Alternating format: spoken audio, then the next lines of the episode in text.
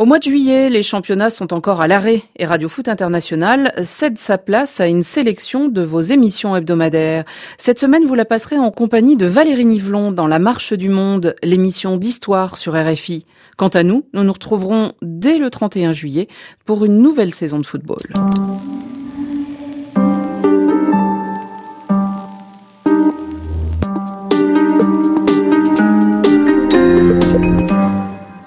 La marche du monde. Valérie Nivelon. Bienvenue dans votre émission consacrée chaque semaine aux femmes et aux hommes, acteurs et témoins de l'histoire.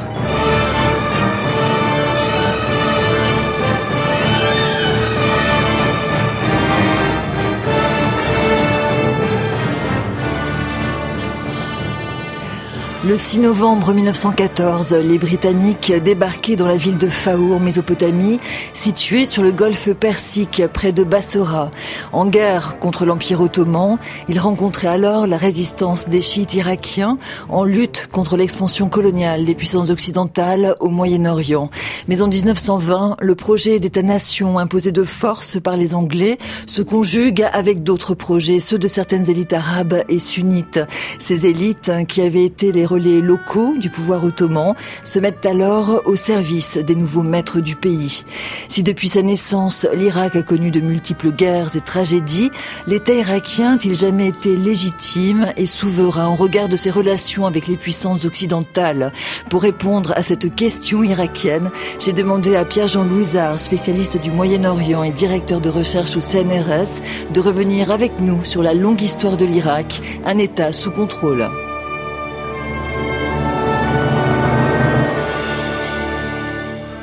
Bonjour Pierre-Jean Louisard. Bonjour.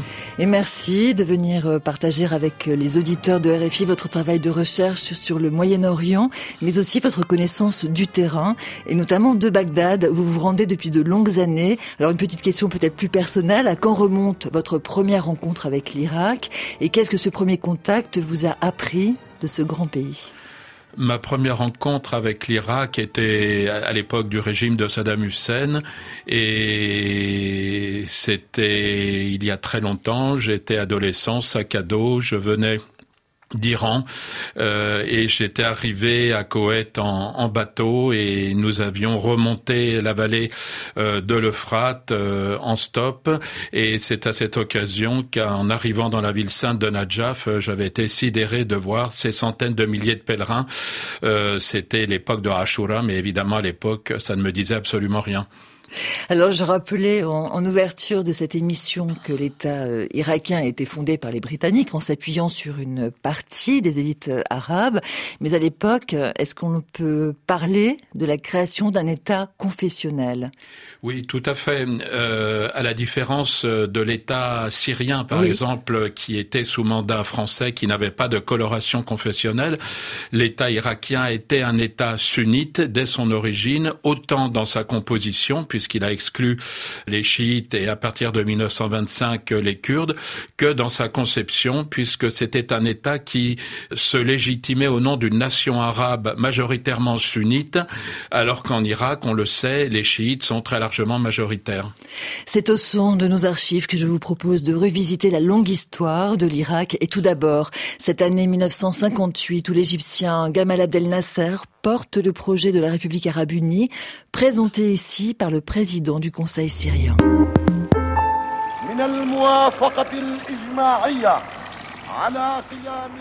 Le président Assali définit le caractère de la nouvelle République arabe, un seul président, un seul parlement, un seul drapeau une seule armée, aucune distinction entre les deux peuples, syriens et égyptiens.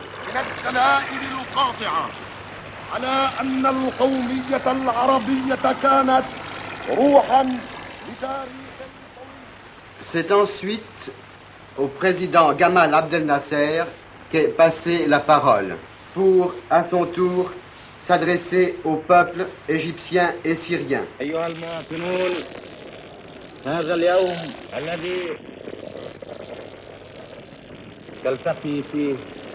Ce jour où s'unissent la République égyptienne et la République syrienne pour faire une République arabe unifiée Ce jour est un des jours de la vie dont on a tout lieu de se glorifier à jamais.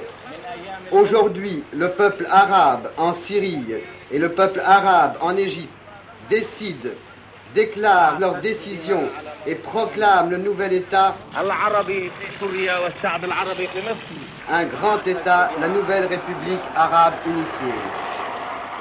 La voix de Nasser dans la marche du monde dans ce moment historique de la création de la République arabe unie.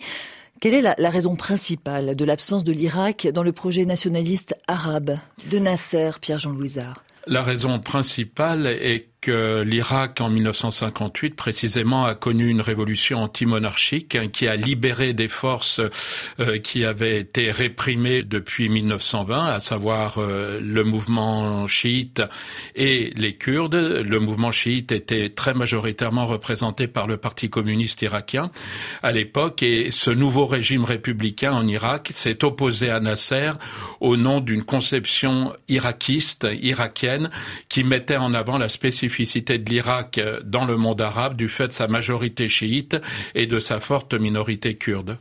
Alors effectivement, 58, c'est donc l'année de la révolution en Irak.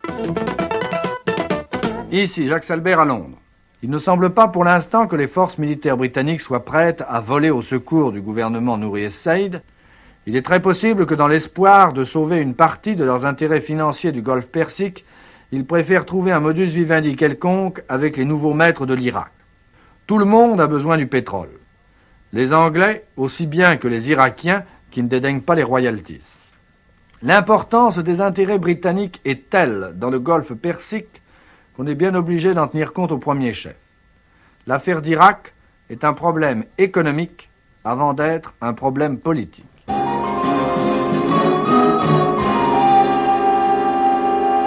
Après plusieurs jours de blackout complet, des informations commencent à arriver de Bagdad.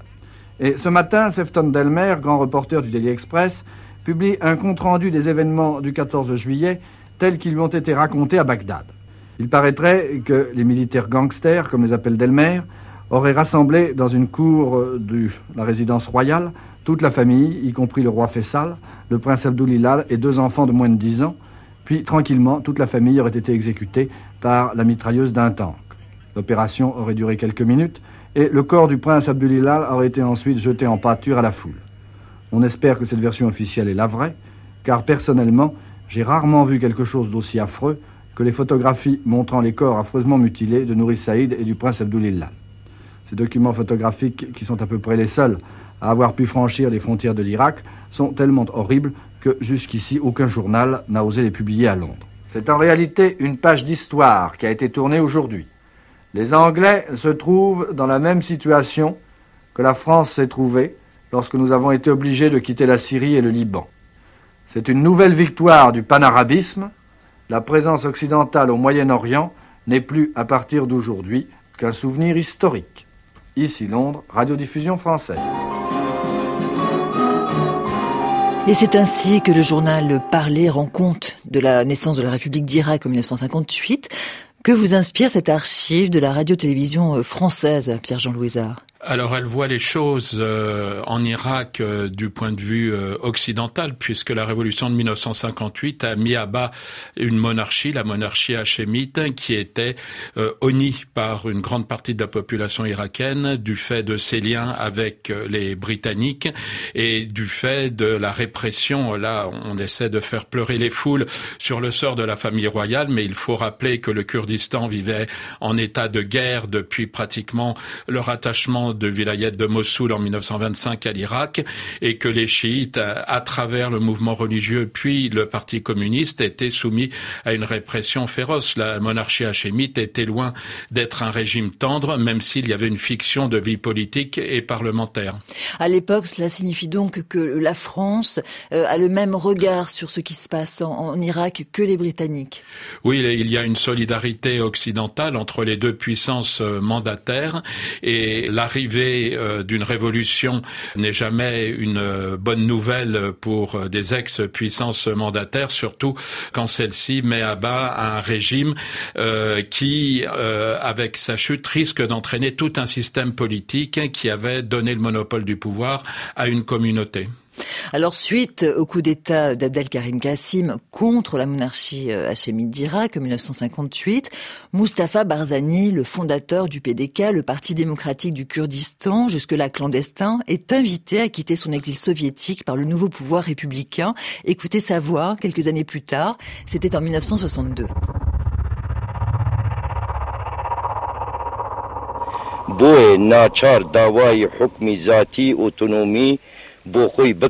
La situation dans laquelle nous nous trouvons ne nous laisse pas d'autre alternative que de demander une autonomie dans le cadre de l'État irakien, afin de retrouver liberté, sécurité et bien-être. Étant donné que c'est l'aspiration de tout notre peuple dont je fais partie, je participe à cette lutte de toutes mes forces.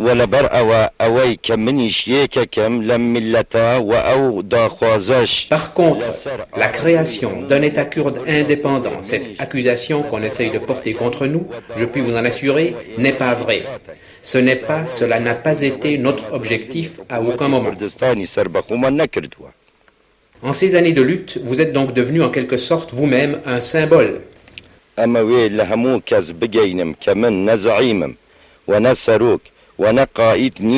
vous pouvez informer le monde entier que je ne suis ni le maître ni le patron de ce mouvement.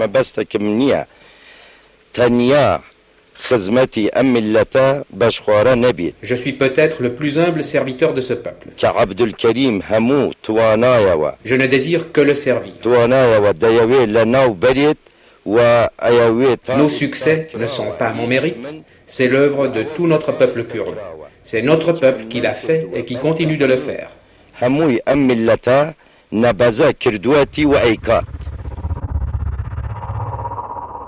La voix de Mustapha Barzani en 1962 dans la Marche du Monde. Euh, Pierre-Jean Louisard, à l'époque, est-il déjà un héros? Oui, euh, Barzani est déjà un héros euh, pour le peuple kurde et c'est très émouvant d'ailleurs d'entendre euh, ce témoignage parce que la révolution de 1958 a soulevé d'immenses espoirs parmi ceux majoritaires en Irak qui avaient été exclus du pouvoir et marginalisés, à savoir les chiites et les kurdes. Et le général Qassem a été en Irak un véritable héros également du fait qu'il a sollicité les exclus d'un système qui avait été fragilisé par la révolution de 1958. Alors ces années 60 en Irak, c'est donc le, retour d'exil du leader euh, kurde, mais c'est aussi la présence dans la ville sainte de Najaf de celui qui va devenir le leader de la révolution iranienne, c'est Khomeini. Pourquoi est-il en exil en Irak? Alors, il se passe euh, dans les années 60 en Iran euh, des mouvements euh, importants mobilisés par le clergé chiite, par une partie du clergé chiite. celui qui sera l'imam Khomeini est condamné à mort et il doit, par le régime du Shah, et il doit sa vie sauve au fait que l'ensemble des grands ayatollahs le, le, reconnaissent comme un grand ayatollah avec l'immunité qui va avec. Khomeini part donc en exil d'abord euh, en Turquie, puis euh, il vient se réfugier dans la ville sainte chiite de Najaf. C'est à l'époque non plus le général Qassem qui est au pouvoir. Il y a eu un coup d'État et le général Qassem a été lui-même exécuté en 1963. Mais c'est un régime qui se veut nassérien de deux frères, les frères Aref, et c'est sous ce régime que Khomeini arrive à Najaf et commence depuis Najaf à préparer la révolution islamique en Iran. Et Pierre-Jean Louisard, c'est également sous ce régime qu'un autre personnage très important, c'est bien entendu euh, Saddam Hussein, devient vice-président euh, du Conseil de la Révolution dès 1968 euh, en Irak. À quel clan appartient-il dans cet État irakien dominé par les militaires? Alors, en 1968, le régime des frères Aref est renversé par un autre clan euh, arabe sunnite, originaire d'une petite ville au nord de Bagdad qui est devenue célèbre puisque c'est euh, le berceau de la famille de Saddam Hussein, la, ville de Tikrit, et le clan des Takriti donc euh, s'empare du pouvoir derrière le drapeau du Bassin. C'est le second coup d'État bassiste et Saddam Hussein sans être le premier du régime, en 1968, euh, va installer ses réseaux et c'est en 1979 qu'on va le voir arriver euh, à la tête du pays.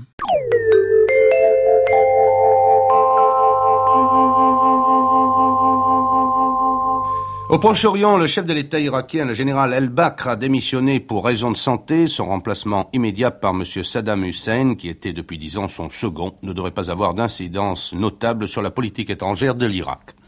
En Irak, Saddam Hussein, actuel vice-président du Conseil de commandement de la Révolution, succède à tous les postes qu'occupait le général El-Bar, démissionnaire pour raison de santé. Saddam Hussein devient ainsi président de la République irakienne, secrétaire général du parti basse et président du Conseil de la Révolution. Nous sommes en 1978 et Saddam Hussein concentre de nombreux pouvoirs. Mais quel est son point de vue sur la politique étrangère de, l'Irak? Qui considère-t-il comme ses alliés à l'époque? Alors il faut rappeler qu'au cours des années 1970, il y a une modification de la représentation politique au sein de la communauté chiite. Il y a un retour euh, massif du mouvement religieux autour euh, de jeunes clercs. Le plus célèbre d'entre eux est Mohamed Bakr al-Sadr, qui est proche de celui qui sera l'imam euh, Khomeini. Et on voit au cours des années 70 se développer une forme de guerre confessionnelle larvée entre le gouvernement bassiste qui qui est à coloration sunnite et un mouvement religieux qui a repris sa place aux dépens euh, du Parti communiste. Et euh, en 1979, euh, Saddam Hussein est très inquiet des événements qui se passent dans le pays voisin en Iran avec le retour triomphal de, de Khomeini à Téhéran en 1979 puisqu'il sent très bien que c'est une menace mortelle pour son pouvoir dans la mesure où la révolution a été préparée de depuis son pays et dans la mesure où le clergé chiite en Irak pense que son heure est arrivée. Et du coup, s'il connaît ses ennemis, qui seraient ses alliés? Alors, les alliés de Saddam Hussein, euh, paradoxalement, vont euh, se présenter à lui euh, dans une conception commune de cette menace qu'est la révolution islamique en Iran. Et le premier de ses alliés, ce sera les États-Unis, la France, les pays occidentaux, mais aussi la Russie. Une formidable coalition militaire internationale va se former pour venir en aide à Saddam Hussein et le pousser à attaquer la jeune République islamique qui est alors en, pleine euh, révolution et dans un état de faiblesse extrême. Alors que la guerre Irak-Iran commence, tous les acteurs de l'histoire moderne de l'Irak sont donc en place. Les Américains ont succédé aux Britanniques aux côtés de la minorité sunnite qui dirige le pays. Les Kurdes et les chiites sont exclus et menacent le pouvoir de Saddam Hussein, bras armé des puissances occidentales. C'est ainsi que le 25 septembre 1980, le premier ministre irakien Tarek Aziz est reçu à Paris par le président Giscard d'Estaing.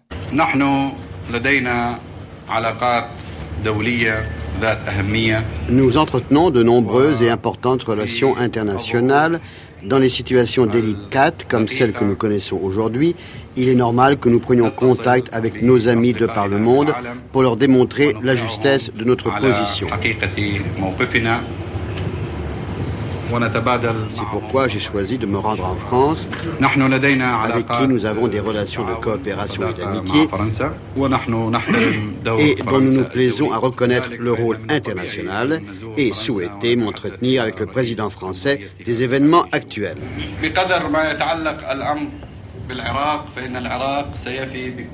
Nous répondrons à tous nos engagements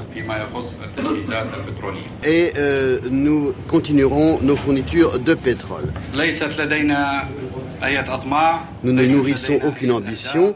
Notre seul objectif est de recouvrer nos droits. Nous sommes prêts à répondre à toute proposition de pourparler qui nous serait faite et à expliquer notre position à quiconque nous le demanderait.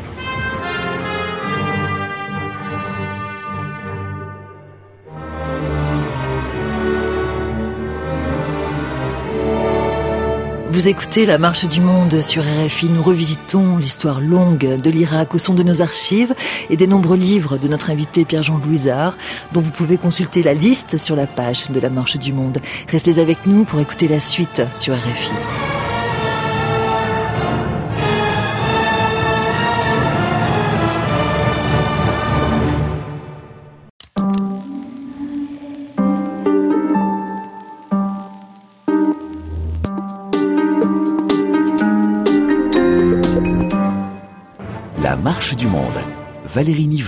C'est la suite de la Marche du Monde sur RFI consacrée à l'histoire de l'Irak, un État sous contrôle des puissances étrangères depuis plus d'un siècle.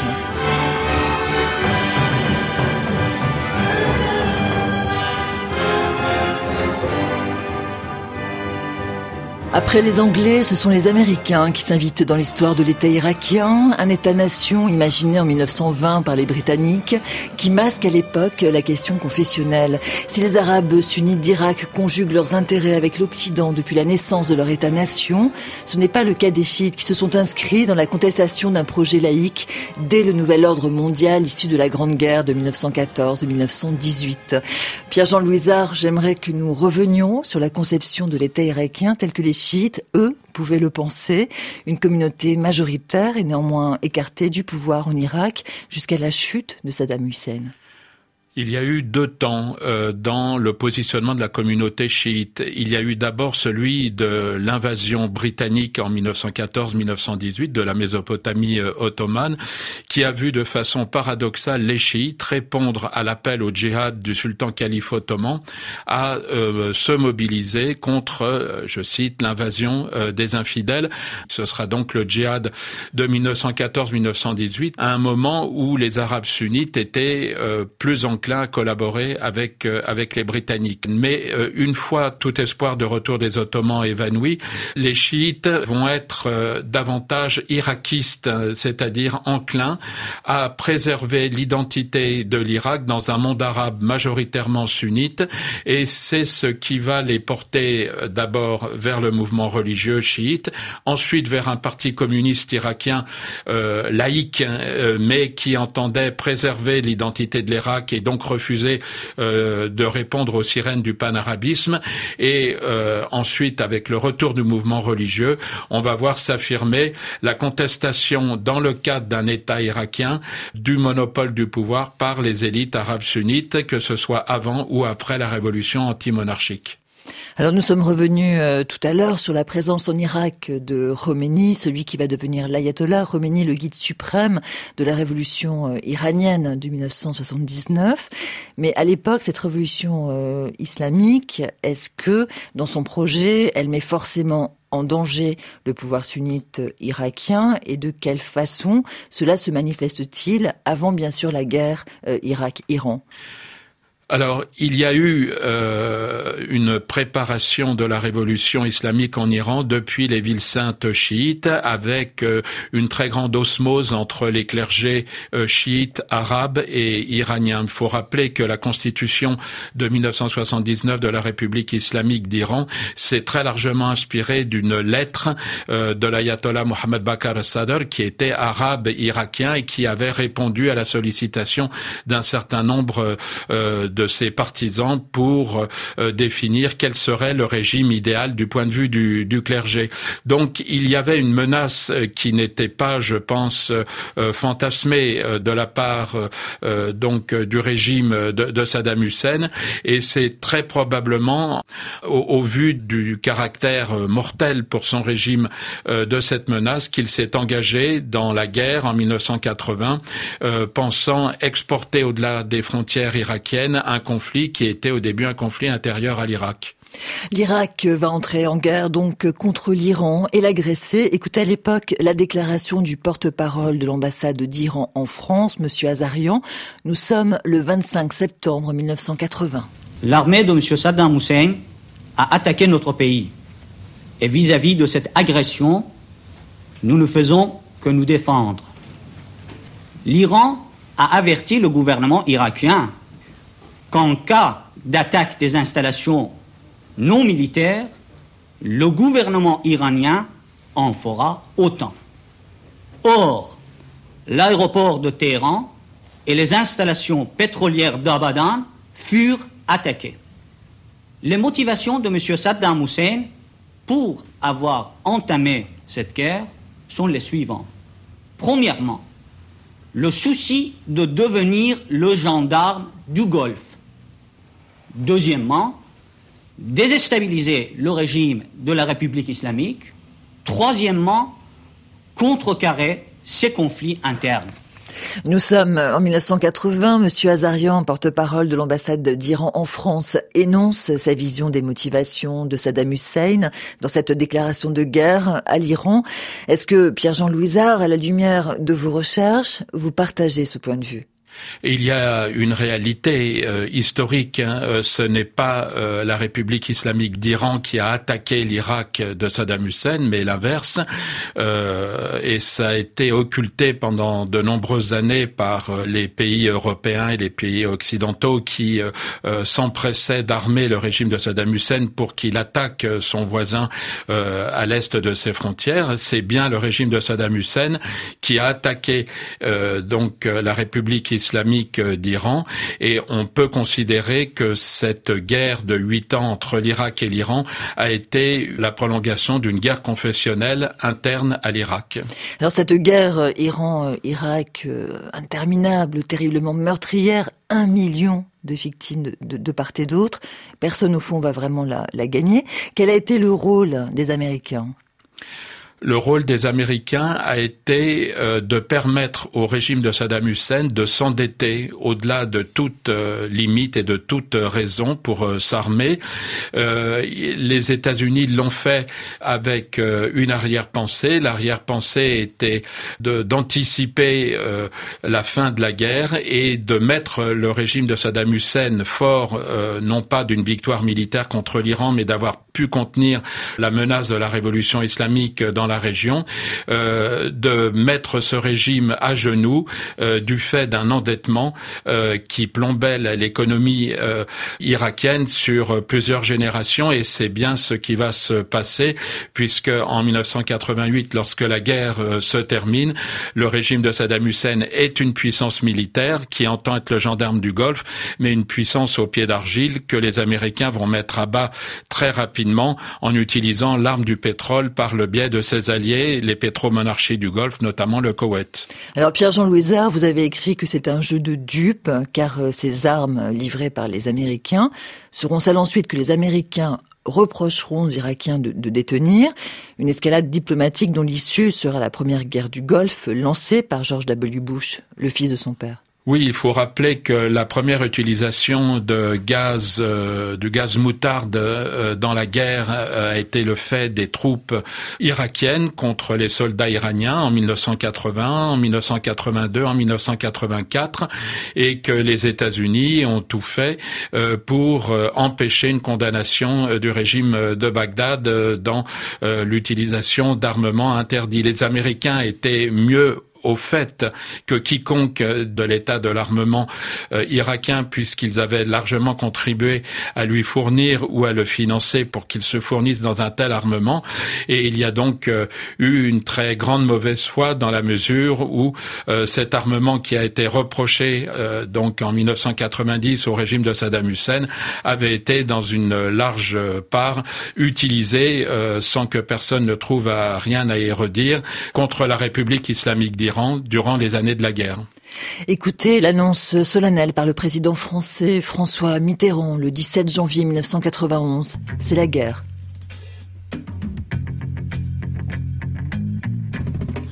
Depuis ce matin, la crise internationale est entrée dans une phase décisive.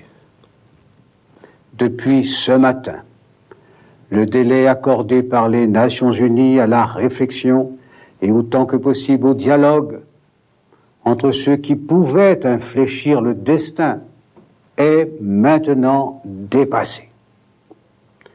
Sauf événement imprévu, donc improbable, les armes vont parler.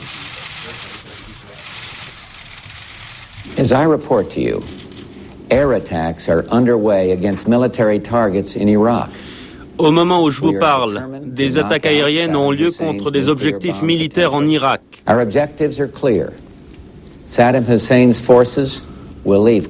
Nos objectifs sont clairs. Les forces armées de Saddam Hussein vont quitter le Koweït. Le gouvernement légitime du Koweït sera rétabli et le Koweït sera libre à nouveau. L'Irak finira par appliquer les résolutions de l'ONU et ensuite lorsque la paix sera restaurée, nous formons le vœu que l'Irak vive comme un membre pacifique et coopératif dans la famille des nations. Nous avons devant nous l'opportunité de forger pour nous-mêmes et pour les générations futures un nouvel ordre mondial, un monde où la loi et non pas la loi de la jungle préside aux destinées des nations. quand nous serons victorieux, et nous le serons. Il faut être solidaire contre les mécréants, contre les agresseurs et leurs alliés.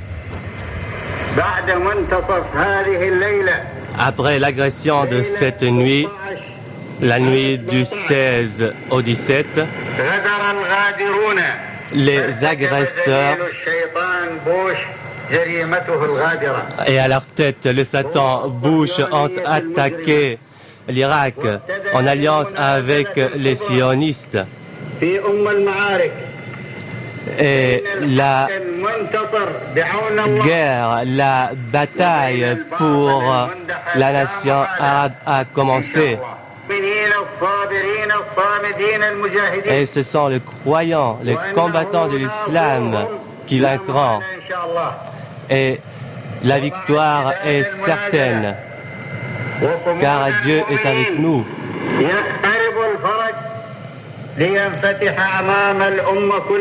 Et après cette crise, ces moments difficiles, la nation connaîtra la gloire et la victoire. Et les traîtres seront punis et châtiés. Que se passe-t-il euh, à ce moment-là, Pierre-Jean Louisa? Pour quelles raisons, au fond, les Irakiens ont-ils envahi le Koweït? Les Irakiens ont envahi le Koweït. Le régime de Saddam Hussein a choisi d'occuper le Koweït tout simplement parce qu'il est tombé dans le piège que les Américains euh, lui tendaient, suggéré par les pétromonarchies du Golfe. Il faut rappeler que Saddam Hussein a sacrifié des centaines de milliers de soldats irakiens pour défendre ces pétromonarchies face à la menace euh, présumée de la révolution islamique en Iran et que euh, à la sortie de la guerre, ces mêmes pétromonarchies s'inquiétaient de la puissance militaire de l'Irak. Les Américains ont donc fait en sorte d'utiliser l'endettement incroyable de l'Irak pour pousser Saddam Hussein à la faute et il a fait main basse sur un petit État au sud de ses frontières euh, qui avait pris sa place euh, sur le marché euh, du pétrole en inondant donc ce marché de son pétrole alors qu'il n'avait pas un besoin urgent de, de liquidité et tout ceci a conduit Saddam Hussein à la politique du pire parce qu'il n'y avait pas d'autre alternative euh, pour lui sinon de mettre l'économie irakienne sous une tutelle internationale du fait de son degré d'endettement. Il y a donc eu euh, main basse sur le coffre-fort que représentait euh, le Koweït et la corde que les Américains avaient mis autour du cou de Saddam Hussein pendant les années de guerre contre l'Iran s'est resserrée autour de son cou puisque ça a été le prétexte pour lancer une guerre et détruire la puissance militaire irakienne. Et ensuite, les taux n'a eu de cesse euh, que de se resserrer, euh, Pierre-Jean Louisard, et y compris euh, à l'égard de la population irakienne avec cette opération pétrole contre nourriture qui symbolise cette action soi-disant humanitaire à l'égard de la population irakienne. Voilà, tout à fait. Il y a eu ensuite une politique à nouveau perverse hein, de la part des Occidentaux qui ont vaincu militairement le régime de Saddam Hussein, mais qui l'ont sauvé d'un soulèvement généralisé, notamment notamment des chiites et des kurdes en février-mars 1991, parce que pour eux, il valait mieux euh, traiter avec un régime de Saddam Hussein euh, vaincu qui leur a permis donc d'installer une sorte de tutelle internationale par le biais euh, des résolutions de l'ONU sur un pays riche en pétrole. Et on va voir donc à travers l'embargo, à travers un certain nombre de résolutions, la souveraineté de l'Irak mise à mal et la population irakienne souffrir de plus en plus de punition pour des crimes dont elle n'était pas responsable. Mais pendant ce temps-là, vous, euh, Pierre-Jean Louisard, vous continuez à vous rendre en Irak, vous continuez à rencontrer vos, amis euh, à Bagdad.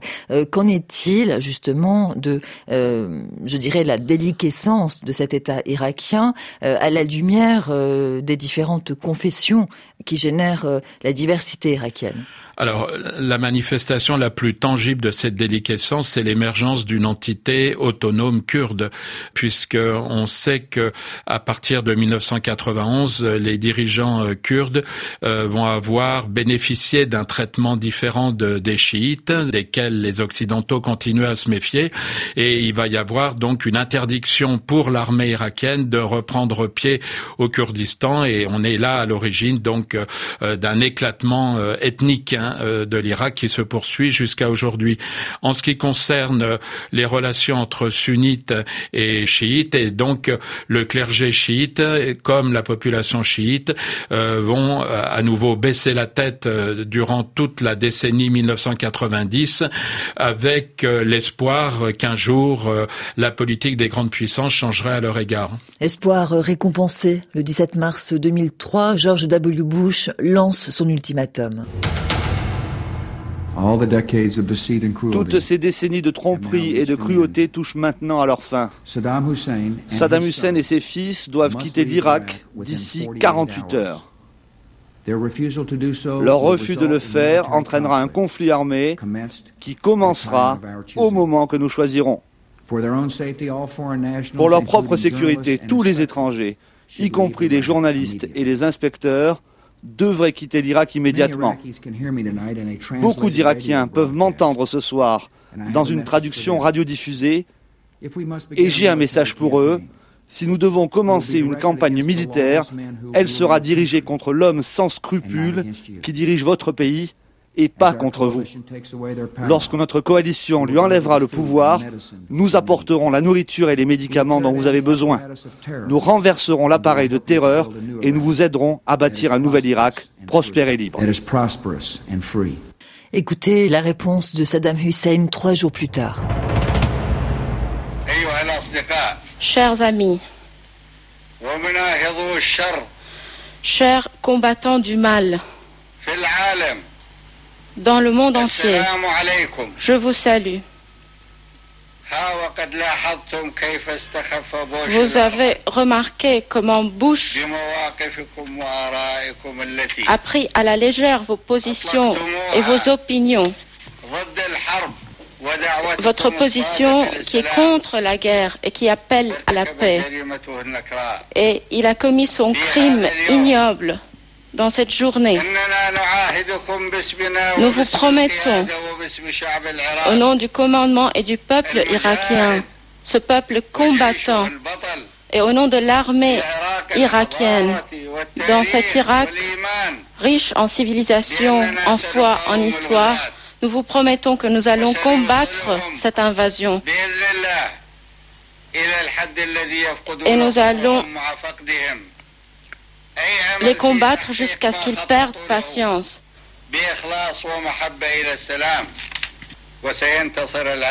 L'Irak vaincra. Et la position de la France, incarnée par le président Jacques Chirac. Les opérations militaires viennent de commencer en Irak. La France regrette cette action engagée sans l'aval des Nations Unies. Et je souhaite que ces opérations soient les plus rapides et les moins meurtrières possibles et qu'elles ne conduisent pas à une catastrophe humanitaire.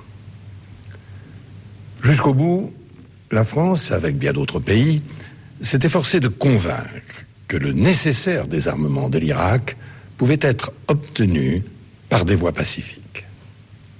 Ces efforts n'ont pas abouti. Quelle que soit la durée de ce conflit, il sera lourd de conséquences pour l'avenir.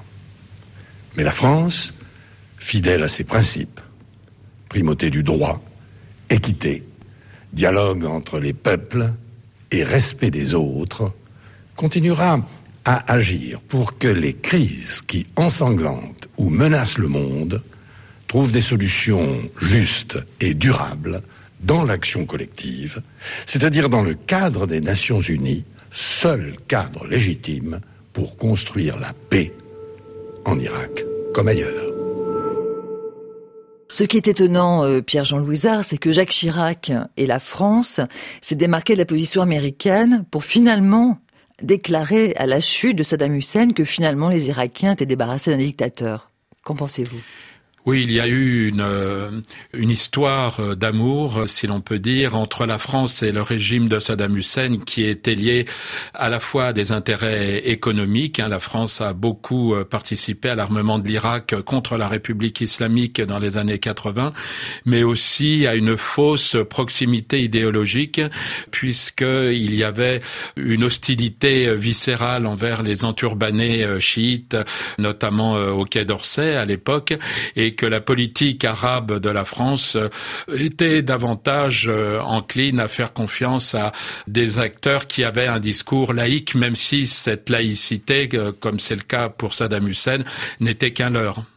Écoutez enfin la réaction des habitants de Bagdad à la chute de Saddam Hussein. Ils manifestent devant le palais du chef de l'État irakien, désormais déserté.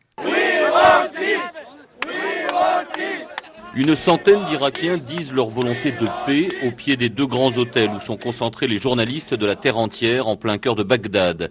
Face à eux, dans leurs chars, des soldats américains vigilants mais sereins, volonté de paix, désir aussi d'un avenir qui leur appartienne. We need government free Iraqi, no American, no British, no anyone from this dans un anglais chaotique et déterminé, cet étudiant dit que les Irakiens veulent avoir leur propre gouvernement, qu'ils ne veulent pas être dirigés par les Américains et les Britanniques. Le jeune homme est très en colère contre Saddam Hussein. This, Saddam gave it to my country. C'est Saddam qui a donné mon peuple aux Américains. C'est pour ça que je voudrais l'avoir devant moi pour pouvoir le tuer. Il a donné l'argent du peuple aux Américains et à l'Occident. Satisfaction d'être débarrassé de Saddam, mais refus d'être occupé trop longtemps par une puissance étrangère, un sentiment largement partagé ces jours-ci dans la capitale irakienne. Bruno Darou, Manu Pochez, Bagdad, RFI. Manifestation à, Bagdad en 2003, presque un siècle après l'occupation euh, britannique, cette occupation euh, américaine qui se met en place et qui ne réglera rien jusqu'à ce que le président Obama décrète le retrait des troupes américaines euh, en Irak. Pierre-Jean Louisard, dans quel état la société irakienne est-elle sortie de ce siècle d'ingérence et l'organisation État islamique est-elle en quelque sorte prospéré sur cette manipulation des confessions en Irak? Il faut rappeler que 2003 a été une date euh, très importante dans l'histoire de l'Irak puisque euh, la guerre contre euh, le régime de Saddam Hussein et la chute du régime de Saddam Hussein ont également signifié l'effondrement de l'État irakien tel qu'il existait depuis 1920 et que cet effondrement a entraîné donc la perte du pouvoir pour la première fois de leur histoire par des élites issues de la communauté arabe sunnite d'Irak une grande majorité des chiites s'étaient convaincus au fil du temps qu'ils n'arriveraient jamais à renverser le régime de Saddam Hussein sans une action étrangère. Et c'est bien ce qui s'est passé en 2003 où il y a une sorte de neutralité euh, chiite et kurde face à l'avancée américaine. Et à partir de 2003 on va donc voir les Américains solliciter les exclus de l'ancien système, les chiites et les kurdes, faute de mieux, pour reconstruire un État, mais un État, je dirais, toujours à la libanaise, même si ça n'est pas avoué dans le cas de l'Irak, c'est-à-dire où chacun est sollicité non pas en fonction de ses opinions politiques, mais en fonction de son appartenance communautaire.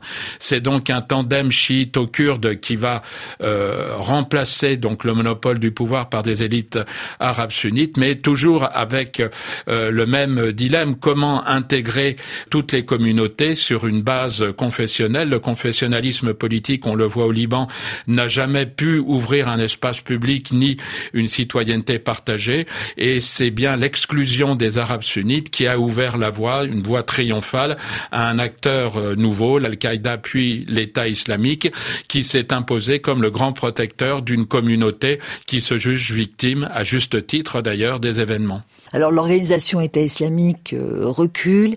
On peut peut-être aussi commencer à, réfléchir bien sûr à un après organisation État islamique. En tout cas, est-ce que il vous semble encore possible pour l'État euh, irakien d'être un État multiconfessionnel ou forcément il va falloir aller vers une sorte de fédéralisme L'État islamique euh, a vu une offensive majeure dirigée contre lui euh, débuter en octobre 2016 euh, et force est de constater qu'en avril 2017, Mossoul n'est toujours pas tombé, ce qui en dit long sur le soutien réel dont jouit l'État islamique parmi la population locale qui craint plus que tout autre scénario un retour de l'armée et des milices chiites sont dans le sillage de, l'armée. Il me semble que l'État irakien est définitivement euh, mort hein, avec euh, cette tripartition en fonction des appartenances communautaires, kurdes, chiites et arabes sunnites, et qu'il n'y aura pas de solution euh, politique si les puissances engagées se limitent à une action militaire. L'État islamique peut perdre son assise territoriale, mais on le voit aujourd'hui, il sera disséminé dans l'ensemble de l'Irak, comme tend à le prouver la recrudescence du terrorisme anti-chiite aujourd'hui dans des zones que l'on croyait épargnées. Merci infiniment, Pierre-Jean Merci à vous. Irak, un État sous contrôle. C'était un nouvel épisode de La Marche du Monde signé Valérie Nivelon et mis en onde par Elliot Bourrel avec les archives de RFI et de l'INA. Plus d'infos sur la page de la Marche du Monde. Vous pouvez également nous écrire marche.monde.rfi.fr et vous exprimer sur notre page Facebook. Réagissez, podcastez, cette émission, c'est la vôtre.